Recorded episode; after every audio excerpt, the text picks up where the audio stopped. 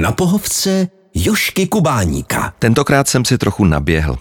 Na začátku jsem moji dnešní návštěvu, meteoroložku Alenu Zárybnickou, poprosil o rozhovor s tím, že si popovídáme o tom, jak vzniká předpověď počasí.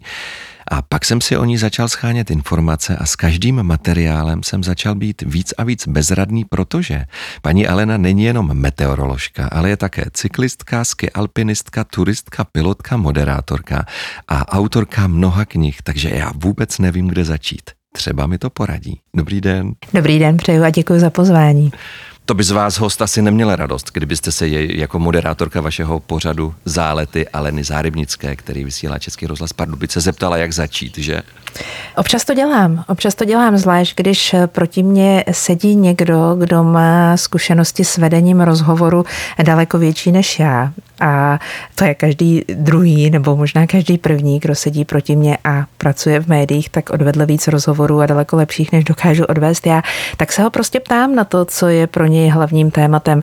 A vlastně se za tu otázku nestydím, protože si myslím, že pro každého z nás, když se ho zeptáme úplně prach obyčejně, jak se máte, nebo jak říkal Ota Černý, co vy na to, tak vlastně klademe tu otázku, která může vlastně i nás samotné, když na ní máme odpovědět, přimět k tomu, abychom si srovnali to, co v životě pro nás ten daný okamžik důležité je. A to může být každý okamžik něco jiného.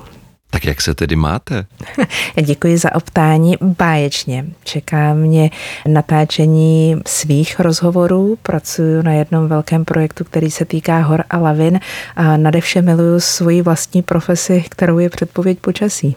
Stará dobrá poučka právě říká, že když nevíte, jak se pustit do rozhovoru, zaveďte řeč na počasí. Tak to se u vás trefí vždycky. U nás je to u meteorologů úplně jasná otázka, stejně tak jako když potkáte kamaráda lékaře a ptáte se ho na něco, co souvisí s vaším zdravím nebo na nějakou jinou v uvozovkách doktorskou otázku. U nás to není ale to téma odlehčené, u nás to není to anglické, že se na to ptáme po každé, u nás je to drsná práce, která občas samozřejmě i vede k odpovědi, pokud se počasí samotného týká, nevím, musím se podívat. Mm-hmm. Když už jsem vzpomněl vaše rozhlasové zálety, tak mě napadá, podle jakého klíče vybíráte hosty. Vy jste totiž jednou řekla, že do záletů zvete lidi, kteří hoří a proto můžou zapalovat. Mají u vás hosté z některých oborů větší šance než jiní? Hm, vlastně asi ne. Myslím si, že ta startovní linka je pro každého stejná.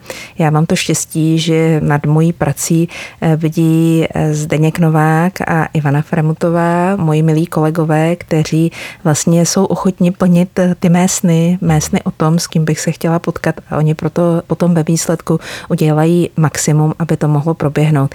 My jsme měli skvělé léto, mám za to velkou radost, protože vybrané zálety se reprízovaly na všech regionálních stanicích a díky tomu možná daleko víc vešli ještě v povědomí. Za to moc krát děkuji těm, kteří se takhle rozhodli. A pro mě je to zároveň zavazující, protože si uvědomuji, že to, co je jednou vyřčeno, nezmizí v ten okamžik, kdy to vyřčeno je, ale že to zůstává, zůstává to v těch posluchačích a samozřejmě i v nás ostatních a že se k tomu můžeme kdykoliv vrátit, což je za mě to nejcennější. Takže vybíráme napříč a vlastně se to liší jenom tím, že v některých oborech nepotřebuji tolik času na to, abych se eh, s tím daným člověkem v úvozovkách seznámila a na rozhovor se připravila.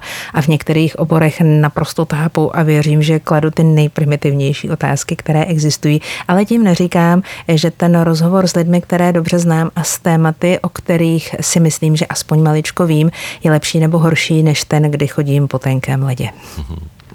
Vy jste se narodila v Praze, ale předci z tatínkovy strany byli pastevci, žili v přírodě, byť tedy kousek za Prahou. Myslíte si, že to mohl být důvod, proč vás to vždycky táhlo ke kopcům, k horám? Mm, bez pochyby ano a myslím si, že je to i důvod, který mě táhnul k počasí jako takovému, hmm. protože pastevec na, na rozdíl od jiných profesí si může to své rozhodnutí o tom, co bude dělat dál a je-li závislé na počasí podle toho, co vidí, nějakým způsobem ovlivnit. Kdybych mý předci byli třeba zemědělci, tak by s některými věcmi prostě zkrátka museli počítat, protože se to může stát. Ale zahnat stádo před bouřkou při pohledu na oblohu a rozpoznání toho, co se vlastně bude dít, si myslím, že je naprostý základ, nebo že byl naprostý základ eh, jejich profese a možná právě proto a z těchto důvodů mám ráda hory, mám ráda kopce a mám ráda i tu předpověď počasí. A doplním, že z druhé strany moji předci byli řezníci a proto mám radši šunku než dort. Jak vás tedy vlastně napadlo jít studovat meteorologii? Protože dnes je to i díky vám populární obor, ale tenkrát tomu tak nebylo. Já jsem se rozhodla na základě ne úplně dobře vykonané zkoušky. Mm-hmm. a to se tak někdy stává. Johann Gregor Mendel taky eh, měl spoustu, řekněme, školních průšvihů, které nakonec vedly k tomu, že byl vynikající vědec, nakonec i meteorolog, nejenom biolog, ale tím se zdaleka nechci srovnávat. Ale to klopítnutí vlastně bylo impulzem pro to, to napravit a i proto, aby se to stalo celoživotní profesí. Já jsem jako pilot větroňů musela udělat zkoušku z meteorologie, kromě jiných oborů, jako je aerodynamika, mechanika, letu, předpisy, navigace a tak dále, eh, tak jsem dělala zkoušku z meteorologie a myslím si, že jsem fakt jako nepředvedla excelentní výkon. Ale ten můj zkoušející tehdy u těch pilotních zkoušek byl na mě tak vlídný a tak důsledně mm, se ptal, že mě vlastně místo toho v podstatě, aby mě zkoušel, tak mi v té čtvrthodině představil meteorologii jako obor snů a já jsem se potom rozhodla pro to, aby byla užitečná kamarádům na letišti jako holka eh, v té čistě mužské společnosti, že dozvědět se o tom víc a pomáhat s předpovědí počasí, která je pro létání, pro plechtění zvlášť důležitá, by mohlo být tou správnou cestou. A proto jsem se následně pak rozhodla studovat i meteorologii na matfizu. Pokud nás teď poslouchá někdo, kdo po meteorologii pošilhává, řekněte mu prosím rovnou, že nestačí mít rád přírodu, musí mít rád i fyziku a matematiku, že je to tak. No musí být důsledný a musí mít si cvlajš, jako to je úplně ten základ. Pokud nemá talent na matematiku a fyziku, tak si to prostě zkrátka musí vysedět. A já se myslím jednoznačným důkazem, že i s trojkou z matematiky na gymnáziu lze vystudovat matematicko-fyzikální fakultu. V prvních dvou ročnících jen díky naprosté toleranci eh, mých eh, učitelů a v dalších třech ročnících um, už s obrovskou radostí toho, že ty první dva roky mám za sebou a že se můžu naplno věnovat tomu, co mě naprosto baví. Je pravda, že o vašem televizním angažmá rozhodlo, když tehdejší moderátor počasí Ján Zákopčaník přišel na vaši zkoušku z družicové meteorologie? Říkáte to naprosto přesně.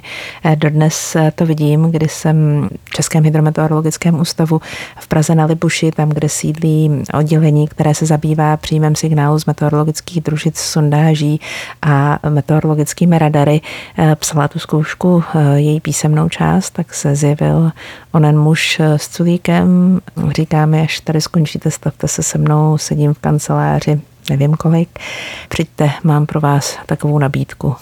Já, když jsem celá roztěkaná, absolvovala i ústní část té zkoušky, tak jsem se za ním zastavila a jeho první slova zněla, mám pro vás nabídku na studentskou brigádu. Eh, chystáme s kolegy počasí, každá sudá na programu tehdejším OK3, pozdějším ČT3 a scháníme někoho dalšího, kdo by s námi eh, v týmu působil. A to byl vlastně první impuls k tomu, abych eh, o tom začala uvažovat, ale jenom za podmínky, že se jedná o studentskou brigádu a dál jsem eh, vlastně v životě nepočítala, že budu mít tu práci, kterou nakonec 27 let mám. Vy jste ale na poprvé odmítla, dokonce jste odmítla i na podruhé. Co nakonec rozhodlo, že jste kývla?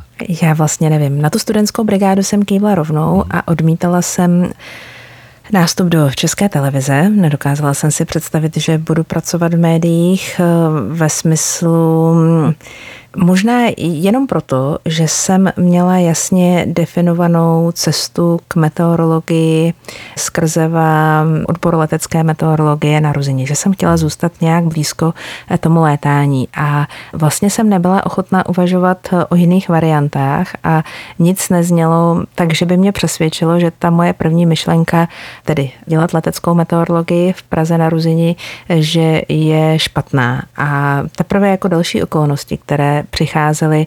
Eh, nakonec i to, že jsem eh, pak měla syna, že jsem byla vlastně na mateřské dovolené a možná se i díky tomu začala na svět dívat trošičku jinak, bylo tím rozhodnutím. A pak jsem si říkala, a to je asi podstatné, že je to sakra divné, když jedna a ta samá nabídka přichází pořád dokola. Že asi mě chce to něco, čemu věříme, jestli tomu říkáme osud nebo jakkoliv jinak, eh, přesvědčit o tom, že tohle je mm, ta cesta, kterou bych měla minimálně vyzkoušet a že nakonec u toho zůstanu vlastně celou svoji dosavadní profesní práci a hlavně že to i po těch letech jako práci budu mít nejraději, že budu šťastná, že tu práci mám.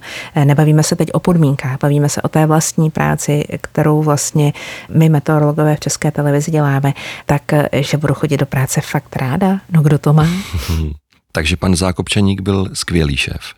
Byl svůj, byl šéf, který vlastně moc nešéfoval, mhm. nechával eh, některé věci plynout, tak jak jemu bylo vlastní, ale dokonale dokázal rozpoznat eh, nějakou osobní emoci, osobní situaci a vlastně tomu člověku pomáhat. Takže to bylo geniální.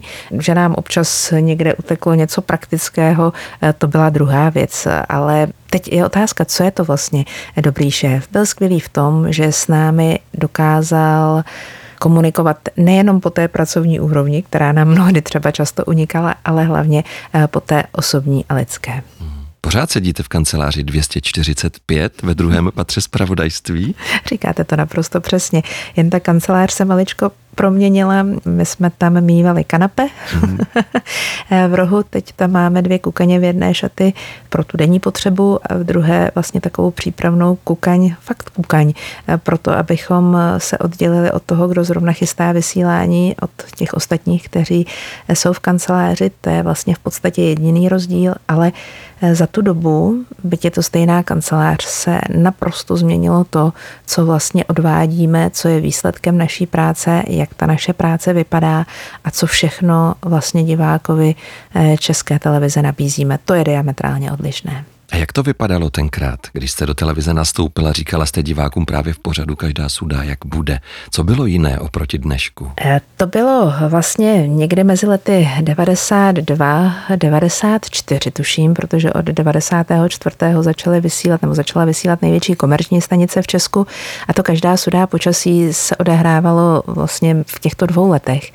Jestli si dobře pamatuju a musela bych možná lovit v paměti snad eh, ty letopočty říkám správně, eh, my jsme tehdy si to všechno chystali sami. To všechno, co jsme v počasí každá suda vlastně vysílali, chystal technik, který tam s námi byl a meteorolog, který to vlastně připravil v určité fázi vývoje, už jenom ten meteorolog, protože jsme technika neměli. A vlastně jsme si sestavili celou relaci, poskládali jednotlivé obrázky na jakousi timelineu a pak jsme si stoupli před kameru, zapnuli jsme nahrávání, řekli jsme to, co jsme chtěli, na numerické klávesnici, kterou jsme drželi tehdy v ruce, jsme si odsvakali ty jednotlivé obrázky a zase jsme nahrávání ukončili. Ustřihli jsme začátek, konec a když přišel ten správný čas, odbavili jsme to do vysílání toho programu OK3 ČT3.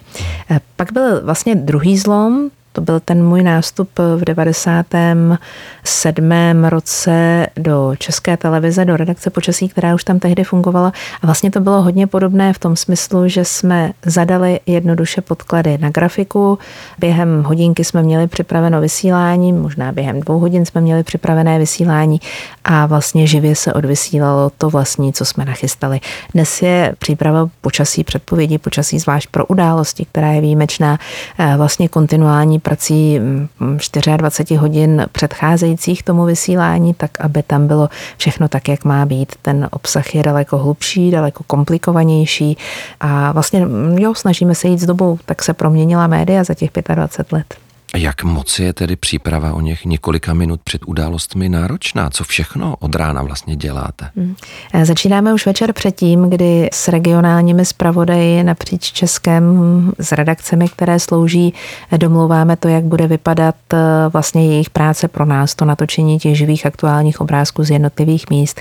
Ráno pak vlastně první, co člověk dělá, samozřejmě kontroluje, jestli se v předpovědi od včerejška něco nezměnilo, jaká je ta aktuální situace krátce projdeme numerické modely, projdeme agenturní zprávy, abychom byli v obraze, co se děje ve světě, projdeme sociální sítě, prostě omrkneme, kde na světě se děje v počasí něco tak důležitého, že bychom o tom měli informovat v rámci naší redakce. A pak začneme připravovat podklady pro grafiku s Českým hydrometeorologickým ústavem, komunikujeme ohledně exkluzivních dat, která máme k dispozici a která uvidí jenom u nás, těch speciálních mapiček a podobně. A vlastně takhle sestavíme po stránce meteorologické, nakonec i dramaturgické a nakonec i grafické, to, co potom budeme v těch 17.55 a hlavně v 18.55 před událostmi vysílat. Z grafiky se domluvíme na speciálních obrázcích, které jsou součástí té první části a na naší grafice v kanceláři vytvoříme doslova a do písmene každé to něco, co se tam objevuje. Každý ten symbol, každou tu teplotu, každou tu informaci, která tam je, vlastně vytvoříme my naší rukou na našem grafickém rozhraní a potom ji vlastně si odnášíme v uvozovkách, odnášíme do studia, abychom ji mohli vlastně odvysílat v té nejaktuálnější podobě. Často se stává, že třeba ještě v 18.50 eh, místo toho, abych eh, byla v maskérně a řešila, jestli mám v uvozovkách dobře namalovanou pusu, tak jsem v redakci a stahuji poslední obrázek z radaru, protože vím, že poslední poloha té bouřky, kterou v následujících eh, pěti minutách odvysílám, je pro diváka to nejdůležitější, co od nás může dostat. Na pohovce Jošky Kubáníka. A je těžké oznamovat nám, divákům, jaké bude počasí, tak, abychom těm informacím všichni porozuměli, protože vy byste nám to možná ráda vysvětlovala i mnohem odborněji. A mnohem déle, a mnohem než déle. mám vyhrazený čas.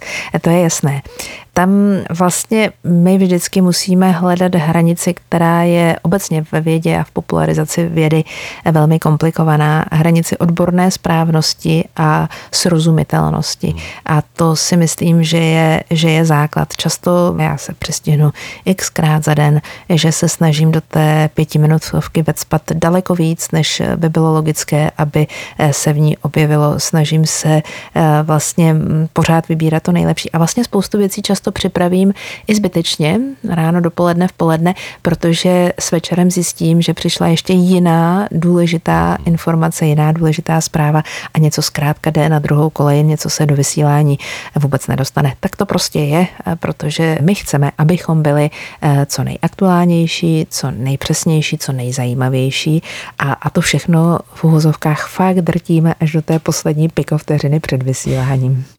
A mění se od doby, kdy počasí vysíláte reakce diváků?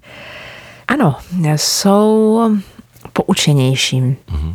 Dřív eh, tím, že vlastně těch zdrojů meteorologických informací bylo málo, tím, že česká televize, nebo tedy československá televize, potažmo noviny, potažmo rozhlas samozřejmě, byly jedinými zdroji, vlastně jedním jediným zdrojem informací, tak eh, člověk, eh, uživatel často očekával víc, než může dostat.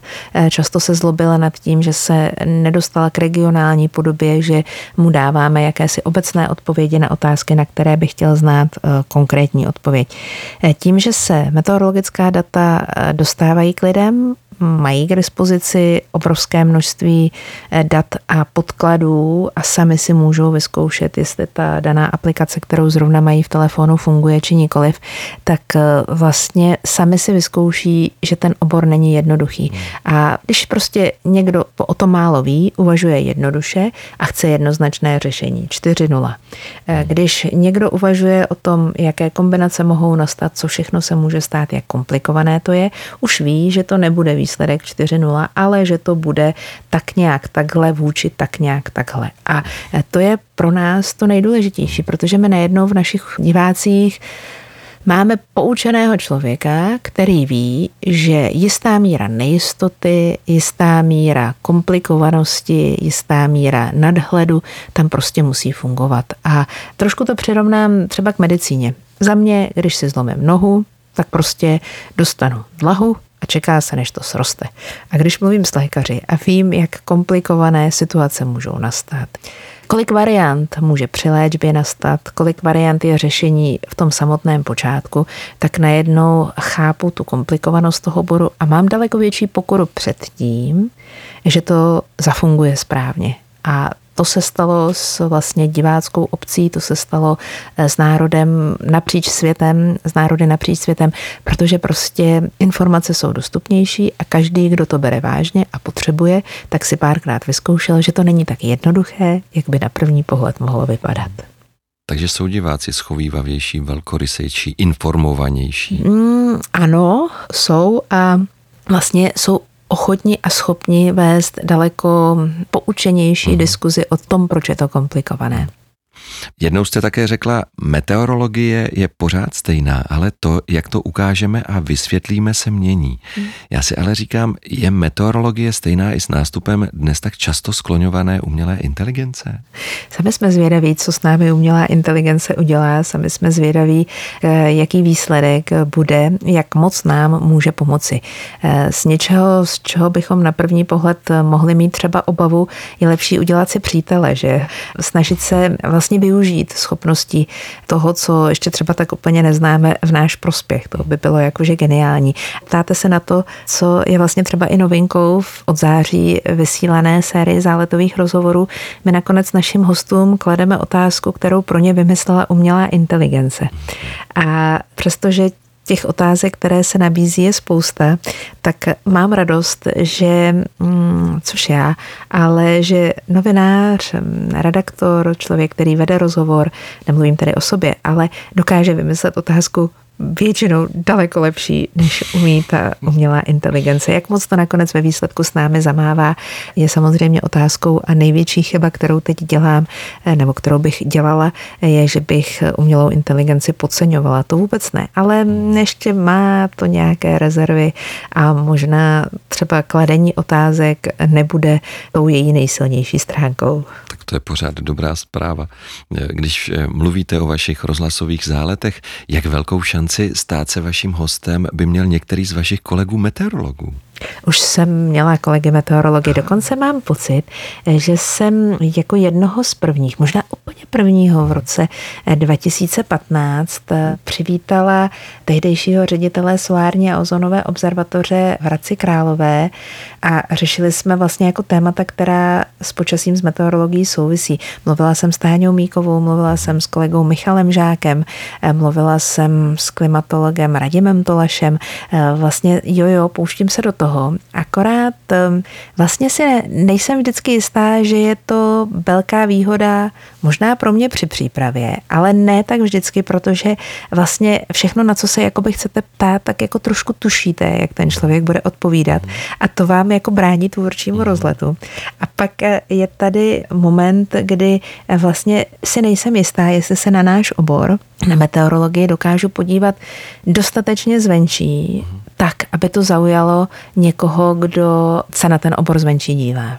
Navíc vy toho profesně víte mnohem víc než většina vašich posluchačů. Je těžké pokládat otázky, tak, aby jste jim vyšla jaksi vstříc, ale zároveň jste si udržela to svoje postavení? No, to je právě ta tenká hranice, hmm. po které chodíte a vlastně eh, je to úplně stejné a je tam paralela v tom, když připravuju počasí pro vysílání, protože těch informací, které můžu ten den eh, použít jako důležité, skvělé, zásadní a tak dále, je spousta. Ale já se nemůžu na tu věc dívat tak to, co zajímá a baví mě, ale musím se podívat na to, co zajímá a baví někoho dalšího, což si nejsem jistá, jestli ve vašem vlastním oboru umíte. Jinými slovy, jestli lékař umí udělat dobrý rozhovor s lékařem, jestli astronom umí udělat dobrý eh, rozhovor s astronomem a jestli herec umí udělat dobrý rozhovor s hercem. Je otázka, co je dobrý rozhovor, ale myslím si, že vlastně by stálo za to rozhovor s daným člověkem, vidíte možná téma pro něco, co můžeme rozvíjet jako nějaký budoucí projekt, mít jednoho respondenta a nechť se ho ptá odborník z jeho oboru a nechť se ho ptá v úvozovkách like jeho v oboru. A vlastně bychom se možná dověděli mnohem víc, než se dozvídáme tou cestou, kterou obvykle používáme. Mm-hmm. Došla s kolegy řeč i na změnu klimatu, kdy jsou léta i zimy o mnoho teplejší než dřív? Ne, bez pochyby ano, zvlášť kolega Michal Žák je v tomto oboru naší špičkou, patří mezi eh, elitu klimatologickou v Česku, je docentem v oboru, pořád ho lákám, aby byl po dlouhé době i profesorem v oboru meteorologie, snažím se ho o tom přesvědčovat, když si spolu dáváme večer někde v restauračním zařízení, když máme tu besedu o počasí, abych byla tedy v žargonu našich sportovních kolegů, když eh, spolu zkrátka mluvíme a trávíme spolu čas. Ano, já eh, jsem přesvědčená o tom, že právě na tohle téma by měli mluvit ti, kteří do detailu znají výsledky eh, klimatických panelů, kdo do detailu zná eh, vlastně tu stávající situaci a ví, kudy se věda ubírá a že by měli mít na pomoc někoho, kdo z toho umí udělat přesně téma, eh, které zaujme každého, protože to my chceme. My chceme zaujmout každého, my chceme, aby se to téma stalo společensky důležitým, což si myslím, že ano, stává se.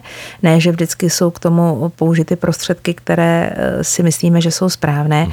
ale nakonec ten výsledek eh, prostě i tou trnitou cestou bychom se měli dopracovat něčeho, což bude především pokora k té dané věci a snaha vlastně být za každou cenu objektivní a ne v jakémsi ekonomickém klinči. O tom, jakou barvu a to je jenom poznámka nakonec, eh, myslím, tohoto tématu, mhm. pokud nebudete k tomu mít samozřejmě další otázku, jakou barvu má planeta. To přece všichni víme. Mm-hmm. Já bych přece jenom jednu otázku ještě měl. Samozřejmě. Co byste společně chtěli posluchačům sdělit a třeba i vyvrátit o tom, co se o změnách klimatu někdy nesmyslně šíří? O barvě planety jste už mluvila, ano, měli bychom si uvědomit, jestli je zelená nebo modrá a mít na to vlastní názor eh, podložený fakty a fakty, která vyplývají z úst toho, kdo tomu rozumí.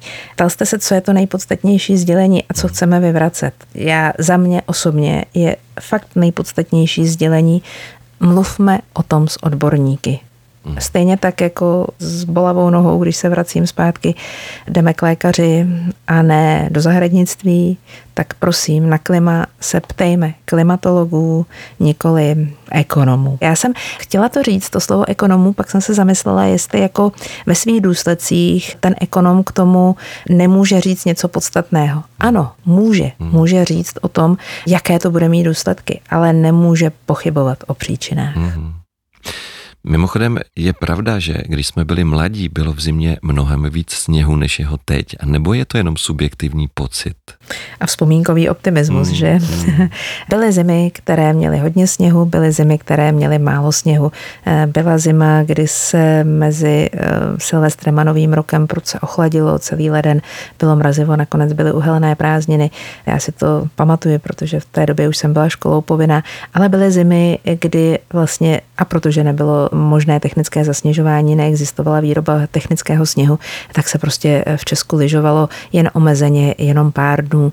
Že je v té křivce těch výkyvů nějaký trend, který jednoznačně ukazuje na to, že sněhový zim s přírodním sněhem bude mín, že se bude posouvat výš hranice sněžení, to je bez diskuze. Ale do naší mysli a do naší paměti se vždycky zapíšou ty extrémy, tak to prostě máme nastavené, pamatujeme si hodně sněhové nebo naopak eh, extrémně teplé zimy, že těch sněhových bude v budoucnu méně a těch extrémně teplých nebo teplejších než normál bude víc. To je trend, o kterém bohužel za sebe říkám, bohužel nemůžeme pochybovat. Já vím, s jakou trpělivostí opakujete, že čím vzdálenější doba, na kterou předpovídáte, tím méně je předpověď úspěšná. Nicméně, kdy začnou přicházet dotazy, jak bude na Vánoce? No, možná už nějaké přišly, já jsem ještě, ještě jakože přehlížela. Mm, eh, jo, eh, je to velké téma, já tomu naprosto rozumím a chápu, že každý z nás by chtěl mít jasno v něčem takovém, stejně tak eh, chceme mít jasno v jakékoliv budoucnosti a mimochodem to je moje profesní deformace, že se jako vstekám, když nevíde to, co jsem si předpověděla a teď nemyslím jenom tu předpověď počasí jako takovou.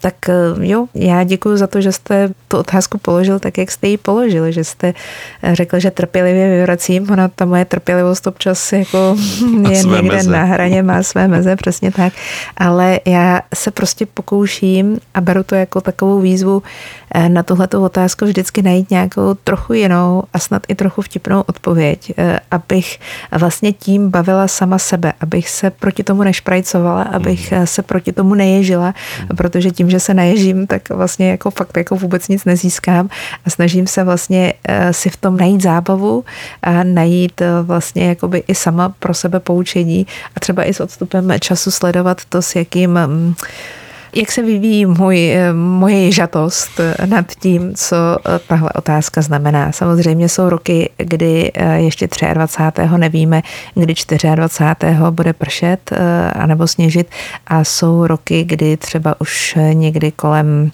ať nepřeháním, 15. 17. Pozor přeci na to. jenom, ano, přeci jenom něco můžeme vědět. Hmm. A ptají se vás vůbec lidé na to, jak bude, když dnes má každý v mobilu aplikaci na počasí? Pořád to chtějí vědět. Jo, jo, ptají se totiž, proč mi to nevyšlo. Jo? A to je přesně ta debata mm-hmm. s poučenějším lajkem, která nás meteorologi baví daleko víc, eh, než eh, tak, jak to bylo dřív, nebo alespoň mě. Chtějí znát pozadí, pokud to někoho opravdu zajímá, z nějakého důvodu počasí potřebuje, jestli pro dovolenou nebo pro, já nevím, své pracovní aktivity, eh, tak se stává vlastně odborníkem na to, co má v mobilu a zajímá ho to pozadí, které zatím je. Já to třeba vidím na konkrétním příkladu toho, jak se za 15, víc, 18 let, možná 20, změnilo to, co o meteorologii přednáším třeba pro horskou službu. Začínali jsme teoriemi, protože v té době někdy v roce 24-25 ty věci tak dostupné pro lidi nebyly všechno bylo v plenkách, jako internet, eh, vlastně si vzpomeňme, jak, jak to tehdy vypadalo.